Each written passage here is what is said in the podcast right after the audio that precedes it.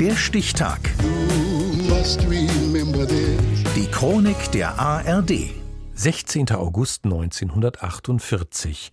Heute vor 75 Jahren starb unter großer öffentlicher Anteilnahme George Herman Ruth Jr., legendärer Baseballspieler mit dem Spitznamen Babe. Steffen Hudemann. Die St. Patrick's Kathedrale auf der New Yorker Fifth Avenue ist eine gigantische Kirche. Eine der größten in Nordamerika. Sie bietet mehreren tausend Menschen Platz. An diesem Tag reicht das bei weitem nicht. Hunderttausend stehen draußen im strömenden Regen, um Babe Ruth Farewell zu sagen. Fifth Avenue is silent as the Babe comes downtown. His wife and daughter, along with scores of America's great names in sports and in public life, enter St. Patrick's. Schon vorher haben Zehntausende im Stadion der Yankees Abschied genommen. The field of his greatest conquests draws mourning tens of thousands for a final glimpse of America's best known, best loved sports figure, George Herman Babe Ruth. Zwei Tage lang hört der Strom der Trauernden nicht auf, der am Sarg vorbeizieht. New York, ja ganz Amerika trauert um eine Baseball-Legende. George Herman, genannt Babe Ruth, wird 1895 als Nachfahre deutscher Einwanderer in Baltimore geboren. Seine Eltern betreiben eine Kneipe. George treibt sich auf der Straße herum, bis ihm der Baseball-begeisterte Bruder Matthias begegnet. Der katholische Geistliche wird zu seinem Mentor. Mit 19 bekommt Ruth seinen ersten Profivertrag bei den Boston Red Sox. Sie nennen ihn Babe oder auch Bambino wegen seines kindlichen Gesichts. Der junge Mann wird das Baseballspiel revolutionieren, denn er schlägt die kleine Lederkugel so weit wie niemand vor ihm. Der sogenannte Home Run wird zu seinem Markenzeichen. That ball blazed like a bullet when he connected. This is the sight the fans came to see.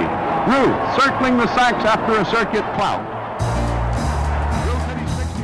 Mit den Boston Red Sox gewinnt er zwischen 1915 und 18 dreimal die Meisterschaft. Danach verkaufen ihn die Red Sox an die New York Yankees für die damals unvorstellbare Summe von 125.000 Dollar.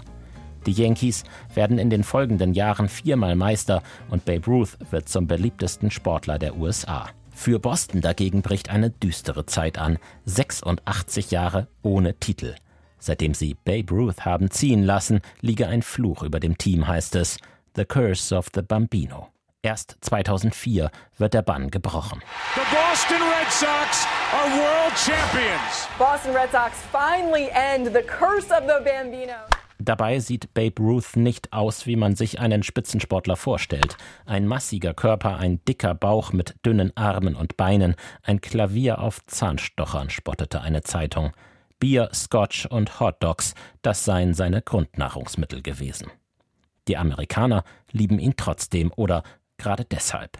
1948 tritt Babe Ruth, 53 und inzwischen schwer krebskrank, noch einmal im Yankees Stadion auf. Today the Babe wears his old uniform for the last time. His famous number three will never be worn by another Yankee player. The House that Ruth built. Das Stadion, das er gebaut hat, mit seinem Erfolg, so nannten sie es.